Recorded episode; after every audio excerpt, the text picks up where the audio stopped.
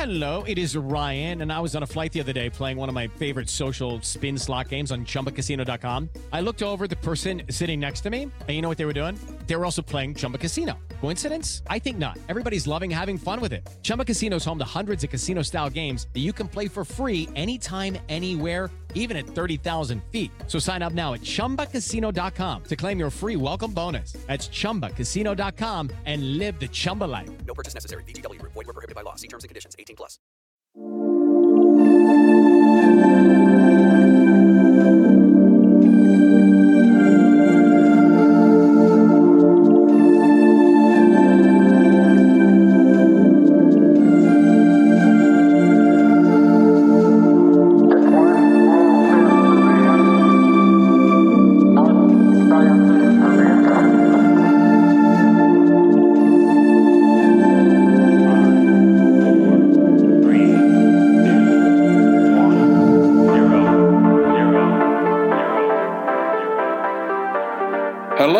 Listeners, and welcome to Ohio Mysteries. We will get to our episode in a moment, but first, I want to thank all of you out there for this fantastic year. Thank you for tuning in every single week. I hope all of you had a fantastic holiday. I also want to give a special thank you to our Patreon supporters. Thank you so much for your donations. It helps us so much with our monthly costs. Paula and I try to bring you the best content week in and week out, and sometimes it definitely can become costly. We appreciate your support. If you would like to become a Patreon member and get special access to extra content, including full interviews with investigators on some of the cases we cover, head on over to patreon.com slash Ohio Mysteries. That's P-A-T-R-E-O-N dot com slash Ohio Mysteries and consider being a member now. Let's throw another log on the fire, campers. It's time for a new mystery.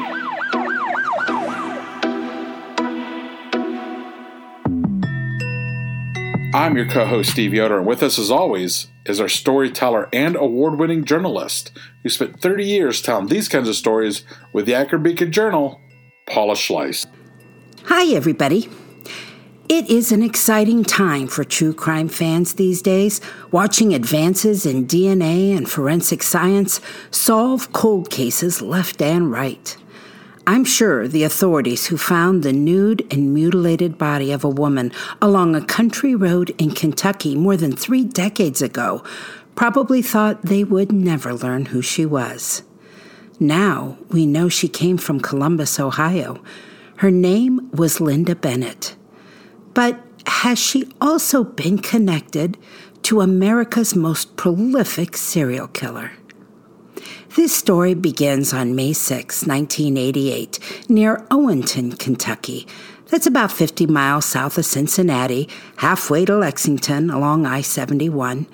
Joy Kelly and her husband went out to buy a morning newspaper. They were walking along a rural stretch of Highway 330, about 18 miles south of Owenton, when Joy spotted a curious object in some overgrown grass not far from the roadway. At first, she thought it was dead livestock. There was a goat farm nearby. But as Joy moved in closer, she told her husband, I don't think that's a goat. It was a woman. A pathologist determined she was the victim of homicidal strangulation. Given the condition and position of the body, it seemed likely she had been sexually assaulted as well. The only thing on her were a pair of men's brown dress socks, pulled neatly up around the ankles. In a ditch nearby, investigators found more clothes a brown nylon blouse, jeans, a blue bra, and a pair of five and a half men's tennis shoes. Her left arm and hand were missing. They were never recovered. Police never speculated, not publicly anyway, on whether the missing limb was related to her homicide. But she had been dead for several days and exposed to the elements and wildlife. She was white, with brown hair cut in a bob style, five foot five inches and perhaps a 120 pounds. Her age was estimated between 25 and 40. She had a crude tattoo of the name Steve on her right arm, created by a homemade process known as stick and poke.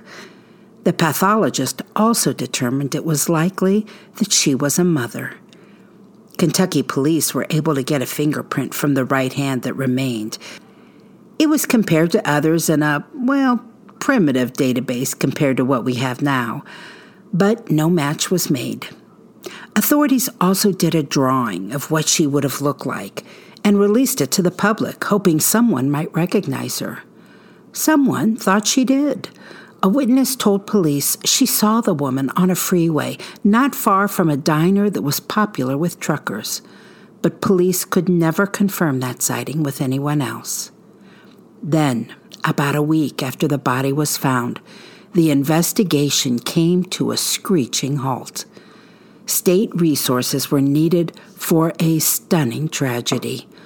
On May the 14th, a drunk driver steered his truck into the path of a bus that was carrying a church youth group on Interstate 71 in nearby Carrollton, Kentucky.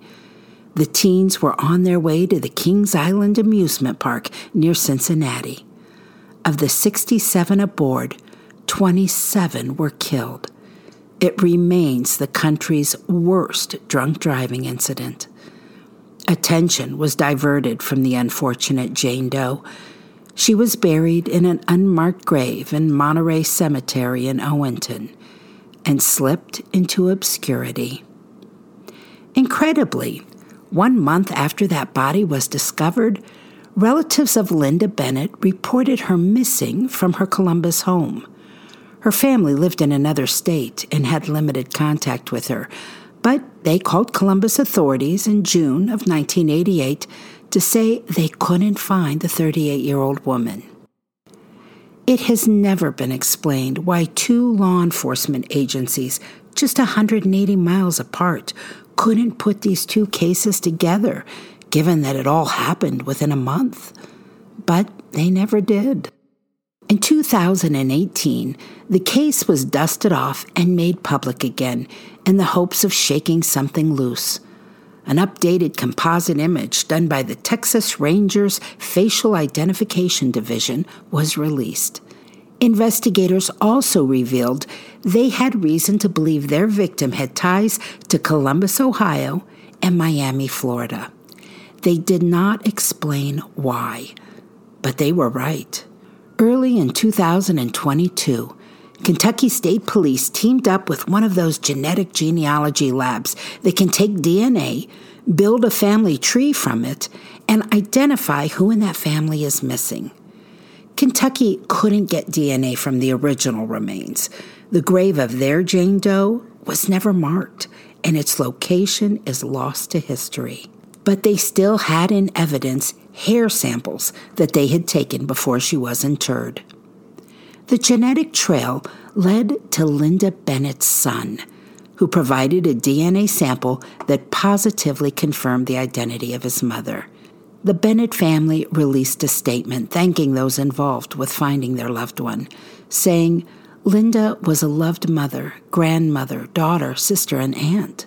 Her son has never stopped searching for answers. Identifying Linda is only half the mystery. Who killed her?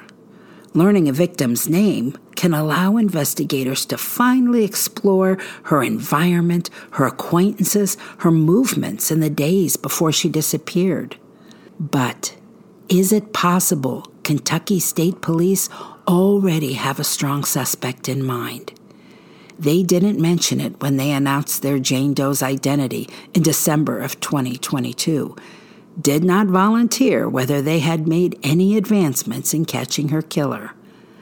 But right after the announcement, a couple of websites filled Linda Bennett's name in on a list of unconfirmed victims of Samuel Little. Here's why. According to the FBI, Little, who grew up in Northeast Ohio, confessed to killing 93 women between 1970 and 2005. He provided details for many of his victims, where he picked them up, how he killed them, what they looked like, even sketched their portraits in many cases. In one case, he said he picked up a woman in Columbus and left her dead in Kentucky. He described the woman as about 25 years old, 5 foot 6 and 130 pounds.